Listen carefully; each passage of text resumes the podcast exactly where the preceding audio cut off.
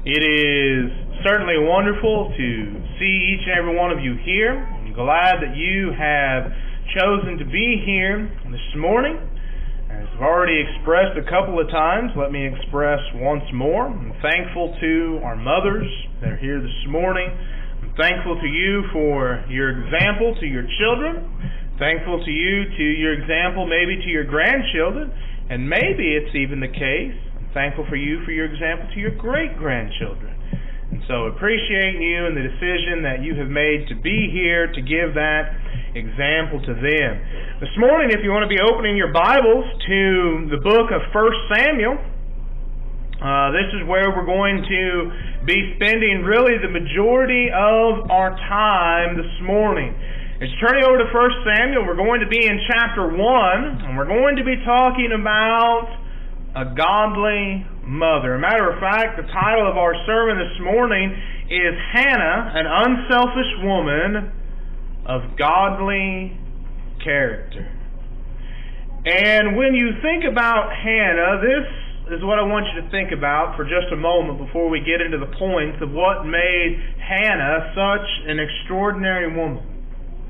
When you consider the book of First Samuel, at least as far as the first seven chapters of the book are concerned, you see a time period of history coming to an end. A matter of fact, you see the time period of the judges, they're going to come to an end. And in 1 Samuel chapter 8, uh, you're agreed there that the people came to Samuel, and, and Samuel had lived a, a good life. He had lived a godly life, and they're, they're basically coming to Samuel and they're saying, Listen, Samuel, uh, you've been a great judge. Uh, your kids, they're not very good, and so we need a king. We want a king. And of course, you remember Samuel there, he gets a little bit upset at first. He's mad at the fact. And you remember what God would ultimately go on to tell Samuel, Samuel, listen to the people, heed to every word that they say, for they have not rejected you, they have rejected me. But when you think about Samuel, and the life that he lived and the things that he did, the judgments that he made, how he would help lead the children of Israel in really a tough time of their history. Really, when you look at the children of Israel under Samuel, there wasn't really a whole lot of trouble. Because the people respected Samuel. They understood who Samuel was. They understood who Samuel stood for. They understood that Samuel was going to put God first in each and every aspect of his life. And you know, you can't help but wonder where did Samuel learn some of the things in which he applied in his everyday life? Well, as you read about Samuel and his family, the Bible does not have much to say about his father. But the Bible does have a whole lot to say about his mother. His mother, Hannah. Her name in the Hebrew would mean one of grace or one of favor. So uh, what I want to do this this morning is I want to look at nine things that Hannah did in her life to not only make her a godly mother, but a godly person overall. And yes, you did hear me correctly. We're going to look at nine things. I told Sarah this morning that I had a nine point lesson and her eyes got great big. But I'll tell you this much, all nine points fit on the first sheet of the piece of paper. So they're not going to be very in-depth points. But they are nine points nonetheless. And so we won't waste a whole lot of time in this. We'll go ahead and get right into this. The first thing that we see with Hannah is Hannah was a woman that loved her husband. Look there at 1 Samuel chapter 1. Look specifically at verses 1 through 5. Now there was a certain man of Ramath of Zephorim, uh, Mount Ephraim, and his name was Elkanah, the son of Jerome, the son of Elihu, the son of Tohu, the son of Zophu, of Ephraimite. And he had two wives. The name of one was Hannah, and the name of the other was P- uh, Peninnah. And Peninnah had children, but Hannah had no children. And this man went up out of his city yearly to worship and to sacrifice unto the Lord of hosts in Shiloh. And the two sons of Eli, Hophni and Phinehas, the priests of the Lord, were there. And when the time that was Elkanah offered, he gave to uh, Phinehas his wife, and to all her sons and her daughters portions. But unto Hannah he gave a worthy portion, for he loved Hannah, but the Lord had shut up her womb. You know, here we see something uh, uh, that Hannah is dealing with, right? She she has her husband, but what does her husband also have? Her husband just also happens to have another wife. And we see something that happens here in the time period of Hannah that had happened previously, right? You remember a man by the name of Jacob? And you remember Jacob, he, he went out and he was looking for a wife, and, and, and there's there is, is Rachel, right? And he sees Rachel and he, he loves Rachel and he wants to have Rachel, and so he goes to work for Laban, right? And you remember he worked seven years for Laban, and after the end of that seven years, what did Laban do? He said, Well, you can't have Rachel because it's not fair that the older daughter isn't married first, so here, take Leah. And so then Jacob, of course, you know the story. He works another seven years and he gets Rachel, but there's animosity between Rachel and Leah, right? And you remember what happens? Leah is able to bear children, but Rachel is not. And if you're familiar with that story between their, those two ladies, there was animosity that was built up between two, those two ladies. And no doubt that there would have been uh, maybe some hard feelings here between Hannah and between Peninnah. But notice, Hannah still loves her husband, and her husband still loves her even though she was not able to give her husband children. You know, it would have been a great honor in that day and time as a woman to be able to bear her husband a child. And Hannah was not able to do this, but yet she still loved her husband, and her husband still loved her. You know, the fact of loving your spouse, even when things are hard, is something that is necessary for a home to exist today. Look at what Paul uh, would write to Titus in Titus chapter number 2 in verse number 4. You may want to put a marker here in 1 Samuel because we will be coming back to it. But notice what Paul would write here. Go over to Titus chapter 2 and look there at verse number 4. Titus chapter 2 and verse number 4. And if you back up to verse number 3, you find out that he's talking to the aged women. He says, The aged women likewise, that they be in behavior as becometh holiness, not false accusers, not given to much wine, teachers of good things. Now notice this that they may teach the young women to be sober, to love their husbands to love their children. You know, sometimes we look at a verse like that and we laugh. You know, why does someone have to be taught to love their husband? Well, you know, sometimes I'm pretty sure I have made life difficult for Sarah. I'm sure sometimes she's probably struggled some days loving me because some stupid stunt that I did. But you know what?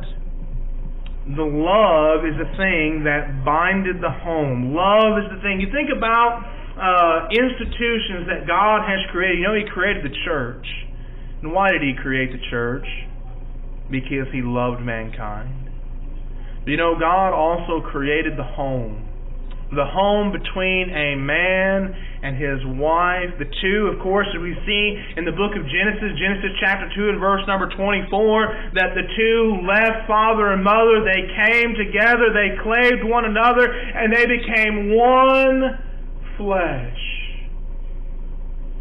And they would be together and they loved one another. And so when we, we think about Hannah, yes, it's not just the fact that, that she is able to love her husband despite the fact that she's not able to give him children, but she's able to act in such a way that what was said there in 1 Samuel chapter 1 in verse number 5, but unto Hannah he gave a worthy portion now, you, you think about this word worthy. What it really was, it was a double portion. Now, think about that.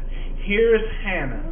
She is not able to give her husband children, and yet he still comes to Hannah and he gives her a double portion wine because of what Hannah does for her husband. Because of the godly characteristics that she is going to display in her life because of the fact that she loves and she shows that to her husband. You know, I don't want to get uh, too far into the relationship between the husband and the wife because you've been paying attention on Sunday evening, the next set of verses that we're going to cover tonight in Colossians chapter 3 is just going to happen to cover the relationship between a husband and a wife and parents and children. And so we'll deal more with that this evening.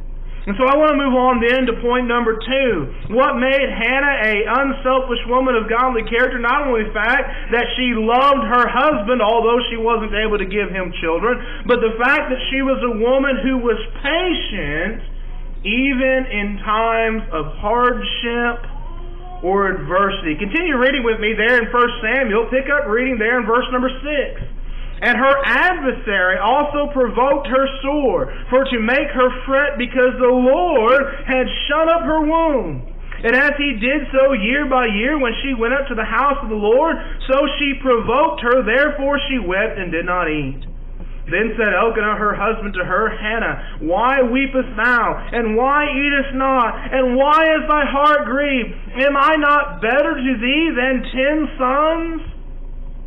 So Hannah arose up after they had eaten in Shiloh and after they had drunk. Now Eli the priest sat up on a seat by a post of the temple of the Lord. It says, and she was in bitterness of soul, and she prayed unto the Lord and wept sore. And we're going to talk about that woman of prayer here in just a moment. But think about her who was patient, right? Here, this entire time, it says year after year after year, what does Hannah want more than anything? She's wanting a child, right? And we're going to see here in a moment, we're going to make these points here in a moment that, that as part of her being patient, that she's willing to go to God in prayer. In times of adversity, in times of hardship, she remained patient.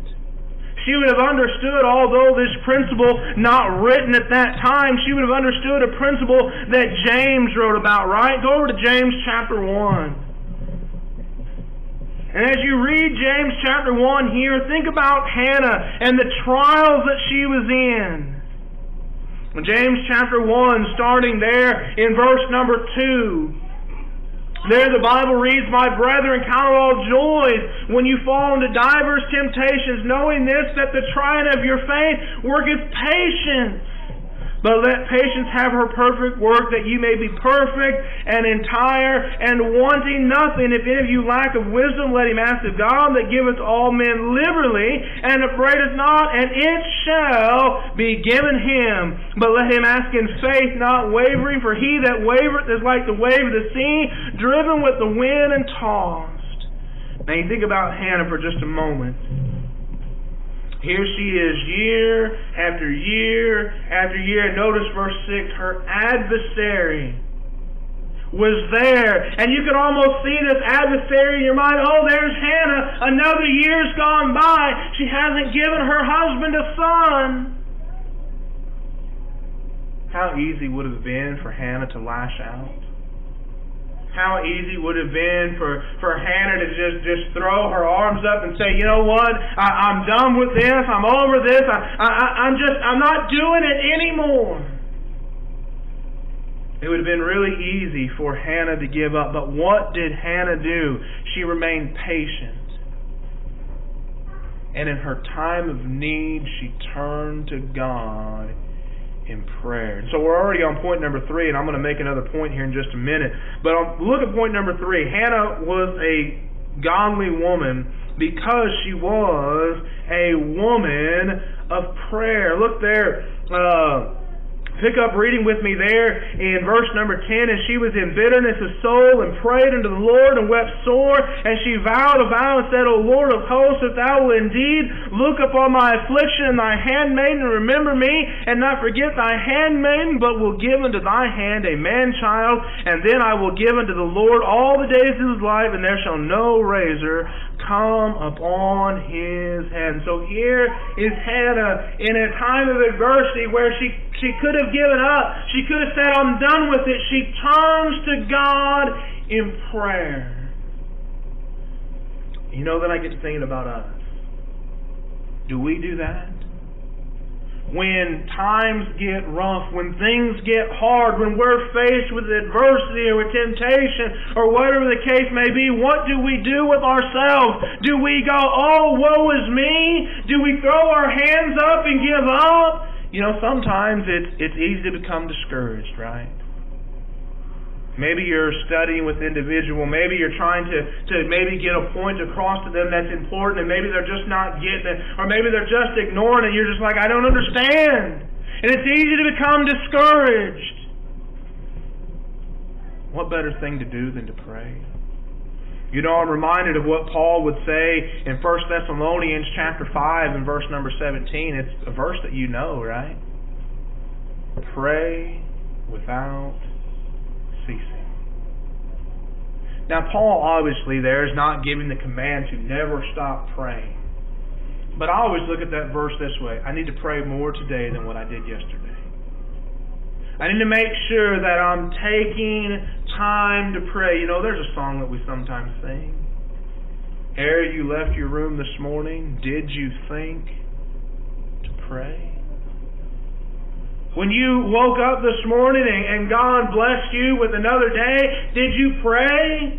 You know, it doesn't have to be maybe a, a verbal prayer. It doesn't have to be one that's spoken out loud. You know, you can say a very prayer even in your mind, and who knows it? God. Who hears it? God. When you arrived here, did you pray and thank God for safe travels to be able to be here? Before this very worship service again, did you possibly pray to say, Lord, may the things that I'm about to do be done in spirit and truth? May they be pleasing unto thee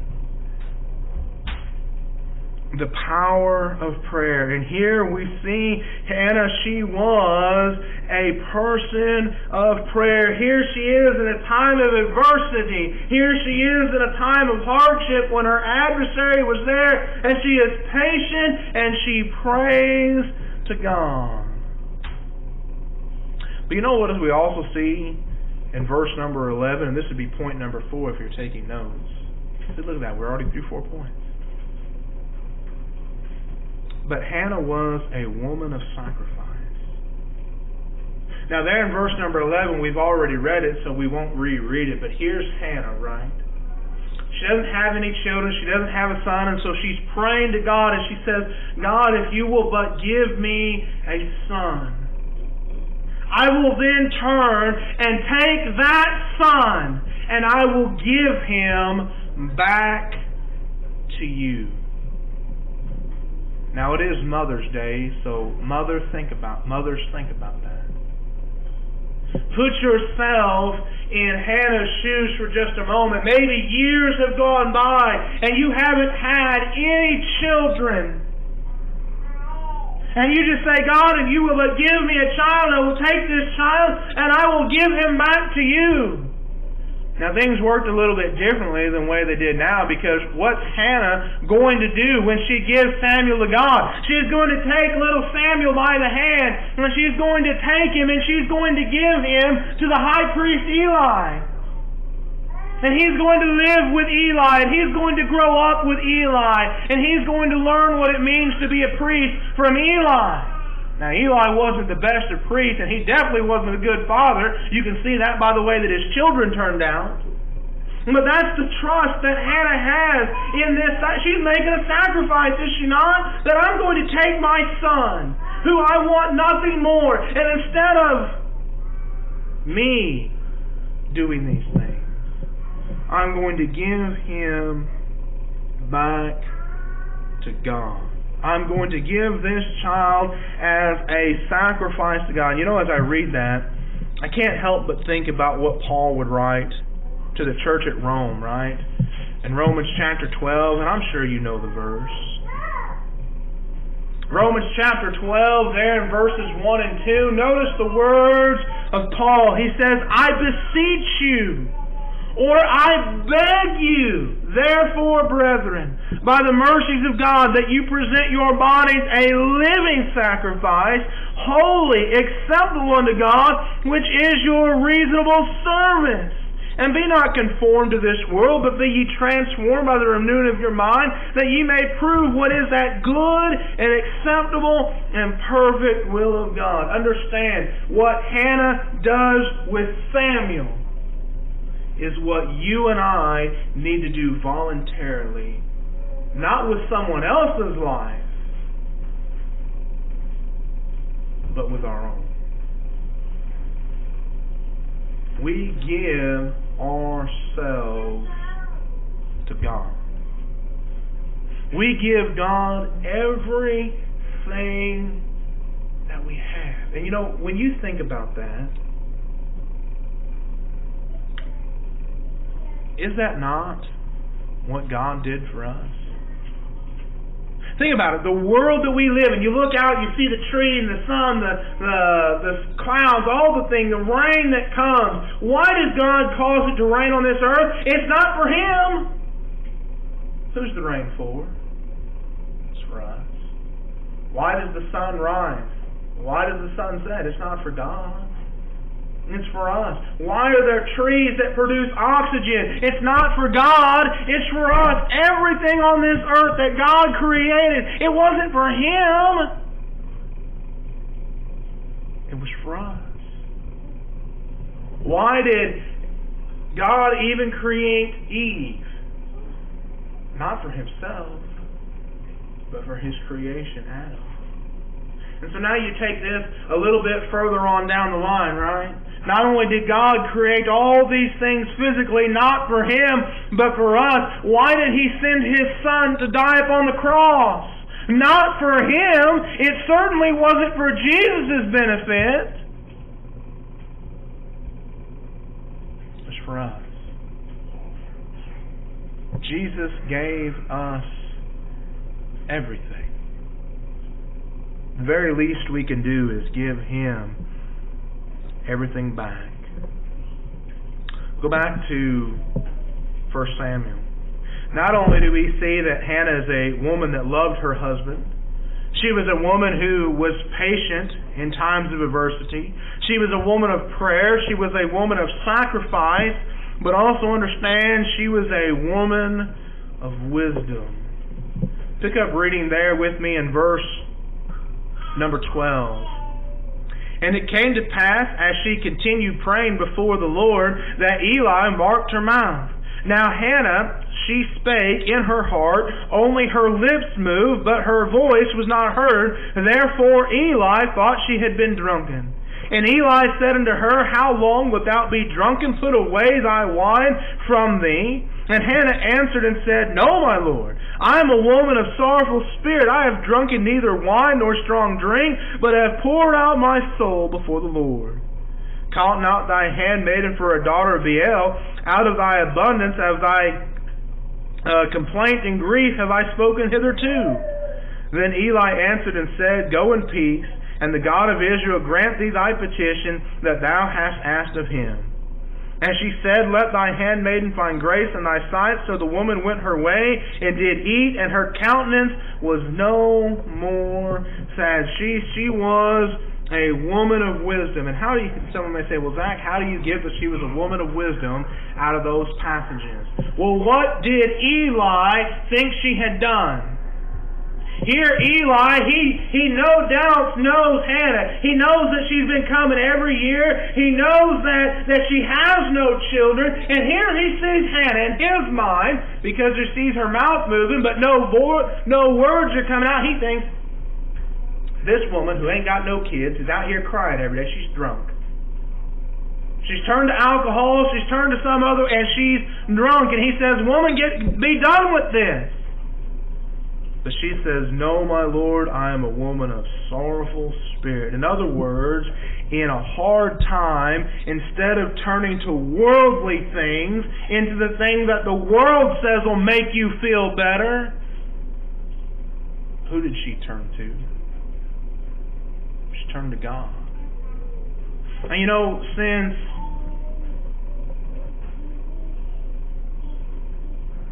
since just in the context, let's let's take just a, a moment to talk about this.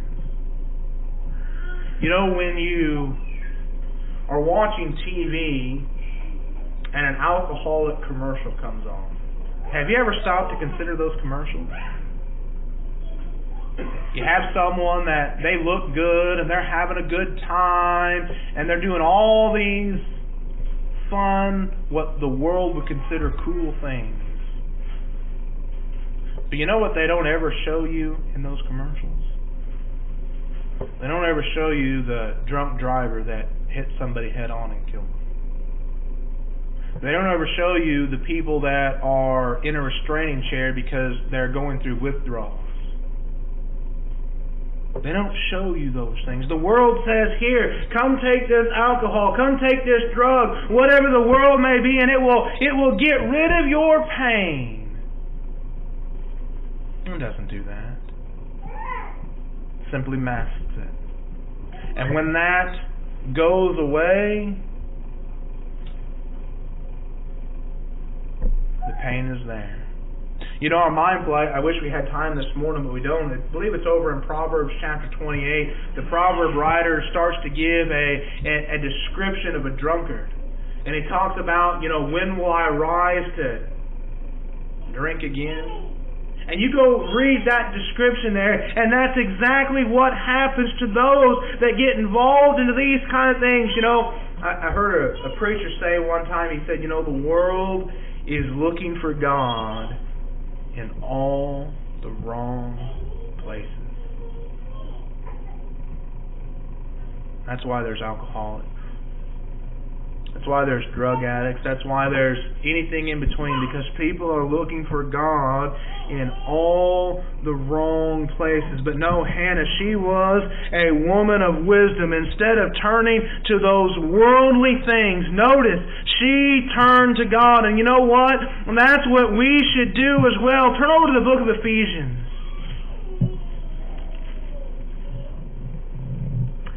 And I want you to notice something here in Ephesians chapter 5. And I want to start reading there in verse number 15.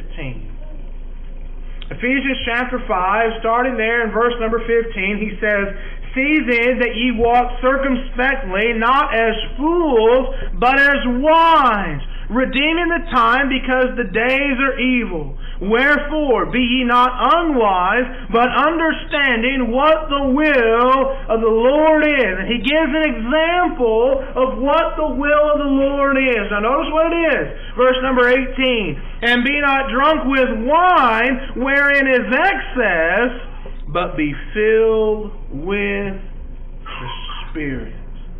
And so he says, don't be filled with wine, but rather be filled with the Spirit. I know what someone always says. They want to come to this verse and they say, look, he says, don't be drunk with wine where it is excess. And they'll try to say, oh, well, that just means you can't get drunk. You know what's interesting, and science can prove this? The word in the Greek language that's used here in this verse for not drinking wine and not being drunk with wine, the Greek word, because the Greek language is a little bit more specific than the English, but the Greek language is actually condemning the process of becoming drunk. Now, here's what they can prove with science today. Do you know when the process of becoming drunk begins? The very first drink you take. If you were to go down here to the local hospital, and please don't do this, but if you go down here to the local hospital and take a little shot glass with you, put you some alcohol in there, take that drink, and then have them run your blood, they're already going to be able to take alcohol in your blood. You may not feel different, but your body has already start, started to change. You have already started the process of becoming drunk, and that's the very thing that this verse condemns. See, Hannah was a woman of wisdom because she turned to God rather than turning to these foolish things. Go back to the book of 1 Samuel. The sixth thing, see, we're almost there. The sixth thing that makes Hannah an unselfish woman of godly character is she was, it's really it's two points in one, so I guess we could have uh, a ten point sermon here. But look at 1 Samuel uh, chapter 1, verse 19. Here we're going to see that she was a worshiper of God and she was a faithful wife. And they rose early. They rose up in the morning early and worshiped before the Lord and returned and came unto their house to Ramah and Elkanah, knew Hannah his wife, and the Lord remembered her. And so here, the very next day, after she hears what Eli says, she gets up, she worships God, and what does she do? She returns to her husband. She returns to her husband. And so here she was. She was in this time of stress, this time of adversary. She she turns to God. She she prays to Him, and she she understands her prayer is going to be answered, and she worships God. She does that first. Note the order. She worships God. John chapter 4, verse 24. Those who worship God must worship Him in spirit and in truth. And then after she took care of her responsibility to God, then she went and she went returned to her husband. She returned to that role of being that loving wife. She returned to that role of being that faithful wife.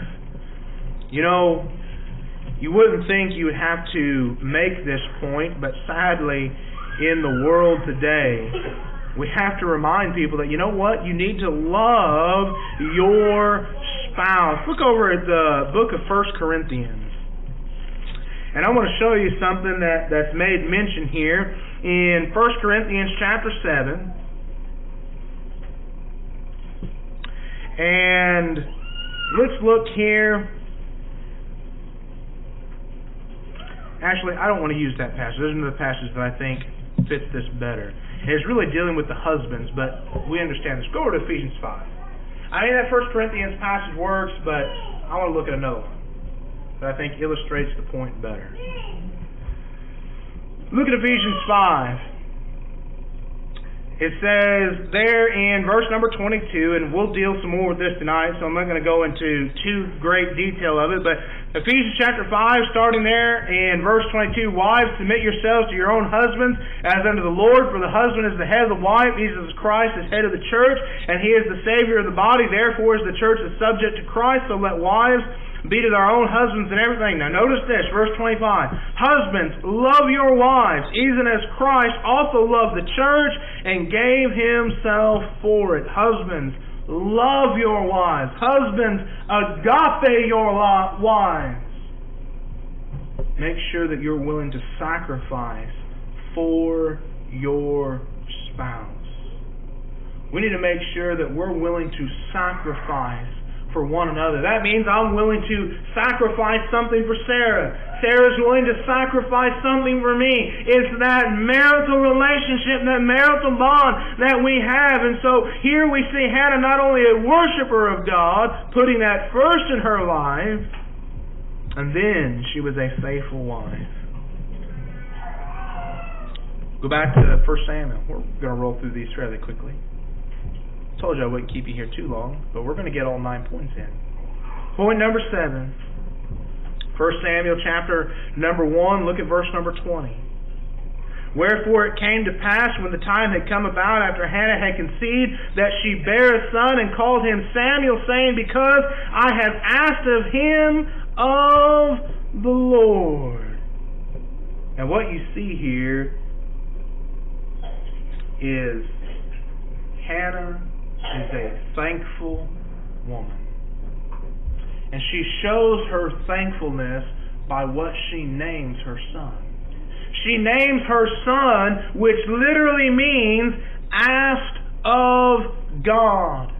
And so she understands that I asked of God and God answered, and so therefore I am going to be a thankful individual. You know, that is something that is so lacking in our country today. You know, you go over to Romans chapter 1, and what you find there in Romans chapter 1 is you find a list of sins that some individuals uh, were involved in there. And one of the sins that's listed, and that list of many, and you get into some pretty terrible sins, but one of the sins that is listed there is the sin of unthankfulness. The people were unthankful for the things that they had. You and I should always be thankful for the things that we have. We should be thankful for the things that God blesses us with. Look over at 1 Thessalonians chapter number 5. 1 Thessalonians chapter number 5. And we quoted verse 17 earlier, but this time look at verse number 18. Notice what he says. In everything give thanks, for this is the will of God in Christ Jesus concerning you. What does God want you to be? What does God want me to be? He wants us to be thankful for the things in which we have. The very next thing that made Hannah an unselfish woman of godly character was one of the very things that we're talking about today.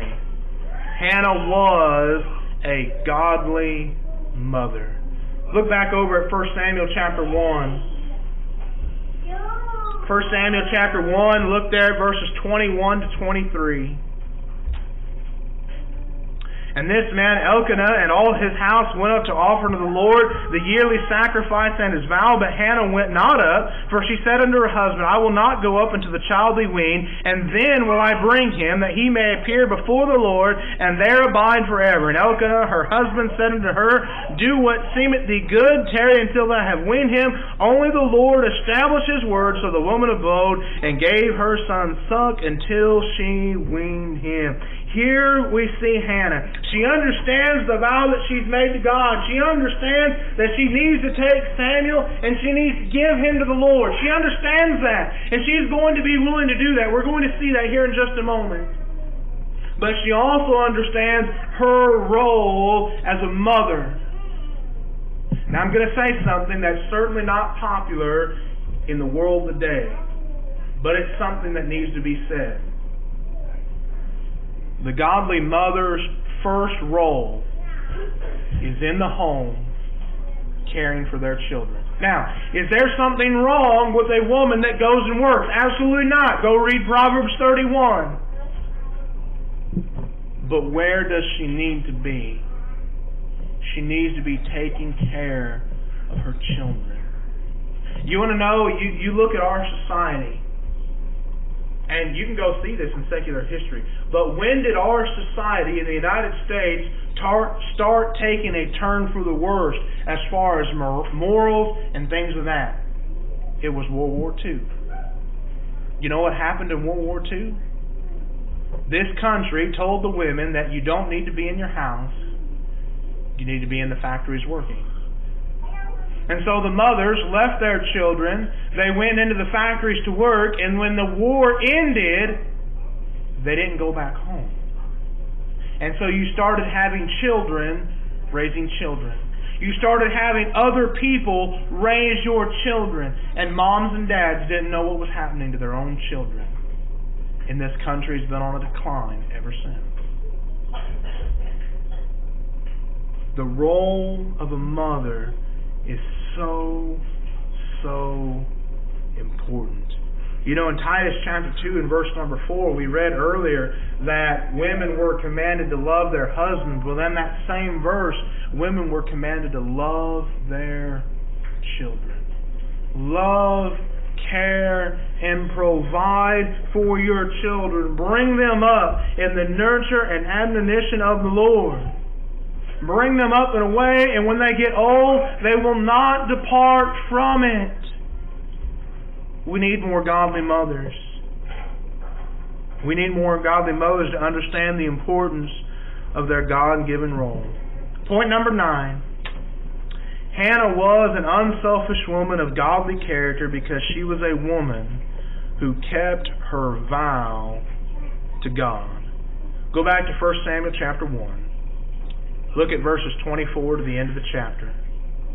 And when she had weaned him, she took him up with her with three bullocks and one ephah of flour a bottle of wine, and brought him into the house of the Lord in Shiloh, and the child was young. And they slew a bullock and brought the child to Eli. And she said, O my Lord, as thy soul liveth, my Lord, I am the woman that stood by thee here praying to the Lord. For this child I pray the Lord hath given me my petition which I asked of him, therefore also I have lent him to the Lord as long as he liveth. He shall be lent to the Lord, and he worshipped and the Lord, and he worshipped the Lord there. Here we see Hannah.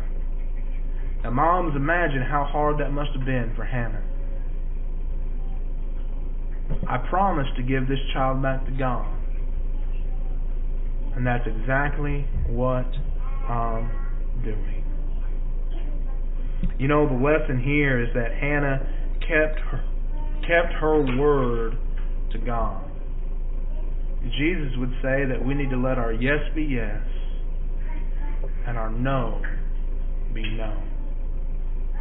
There's certainly a whole lot more that we could we could see about Hannah as you move into to chapter 2 and chapter 3. You see some of the things that, that Hannah will do, and ultimately the kind of individual that Samuel becomes.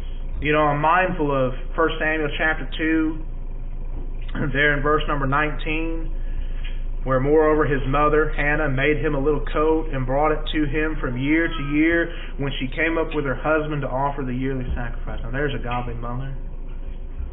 There's a godly woman. Even though she has given Samuel to the Lord, what's she doing? She's still caring for her children. You know what we need in this life? We need more Hannahs.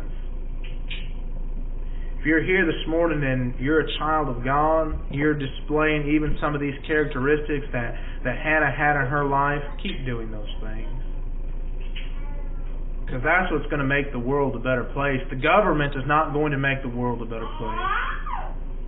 The news certainly is not going to make the world a better place. But you know what's going to make the world a better place?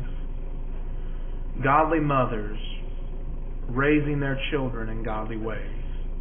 Godly fathers raising their children in godly ways. And ultimately getting back to the Bible.